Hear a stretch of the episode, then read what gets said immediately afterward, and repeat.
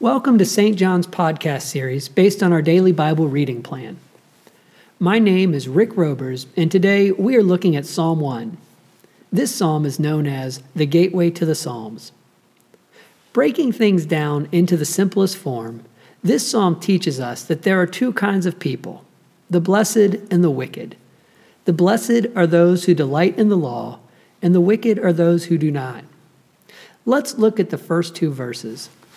Blessed is the man who walks not in the counsel of the wicked, nor stands in the way of sinners, nor sits in the seat of scoffers, but his delight is in the law of the Lord, and on his law he meditates day and night.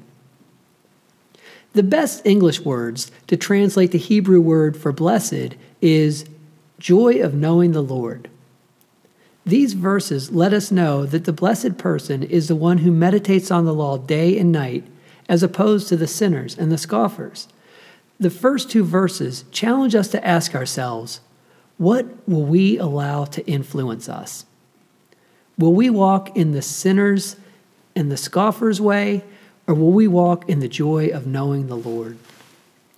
A pop song from the 70s suggests that the sinners are much more fun, and our culture still tries to portray that image today. This psalm is a stark reminder that this is simply not true. Verses 3 and 4 give us an agricultural portrayer of both kinds of people. Those who delight in the law, the Ten Commandments, the Torah, they're like a tree planted by a stream of water that yields fruit and does not wither. These people prosper in all they do.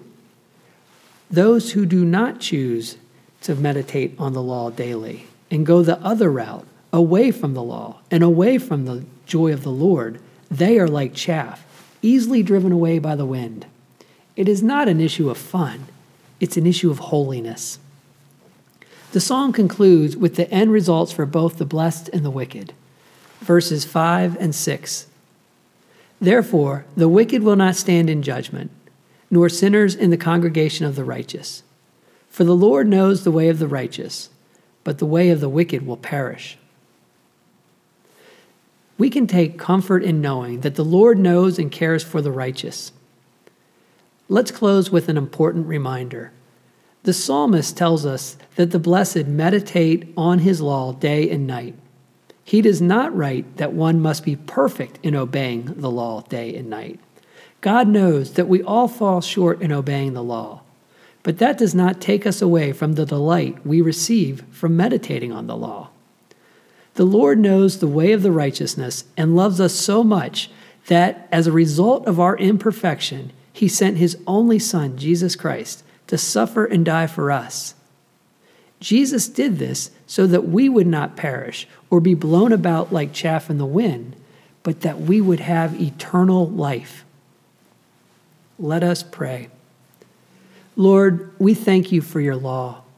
Give us the wisdom to meditate upon it day and night. And we thank you for your Son, Jesus Christ, who gives us eternal life through the forgiveness of our sins. Amen.